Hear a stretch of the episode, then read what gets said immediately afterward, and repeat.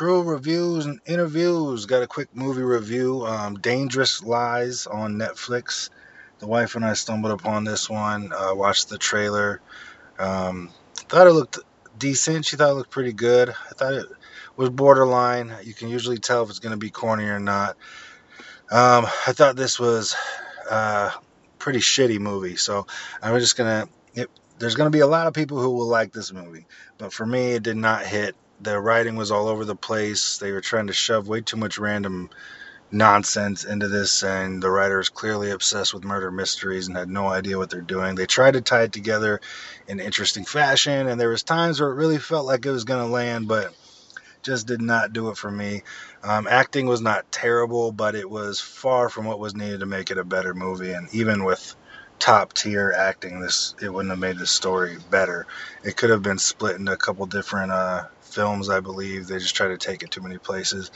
Um, and yeah, so I guess I wouldn't recommend.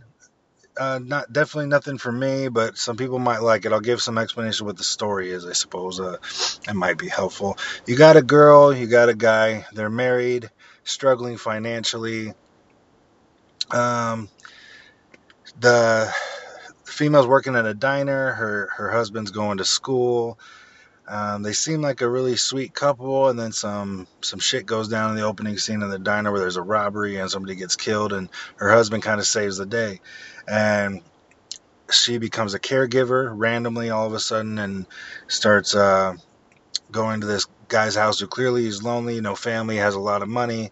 Well, he ends up dying and leaves everything to her and her husband because he finds out that she's struggling. Well, cops are on her ass, suspicious about it, which um, it really just doesn't make any sense because they did nothing to make them feel suspicious about it all, and they're trying to tie this diner robbery to it, and that has nothing to do with it until later they explain. But it's just it's a bunch of shit just flying all across the room that doesn't add up, and they try to conclude it. And yeah, entertaining, I suppose. If you're looking for a, a fascinating flick, it's definitely not what you're looking for. So, Dangerous Lies on Netflix. Check it out if you will.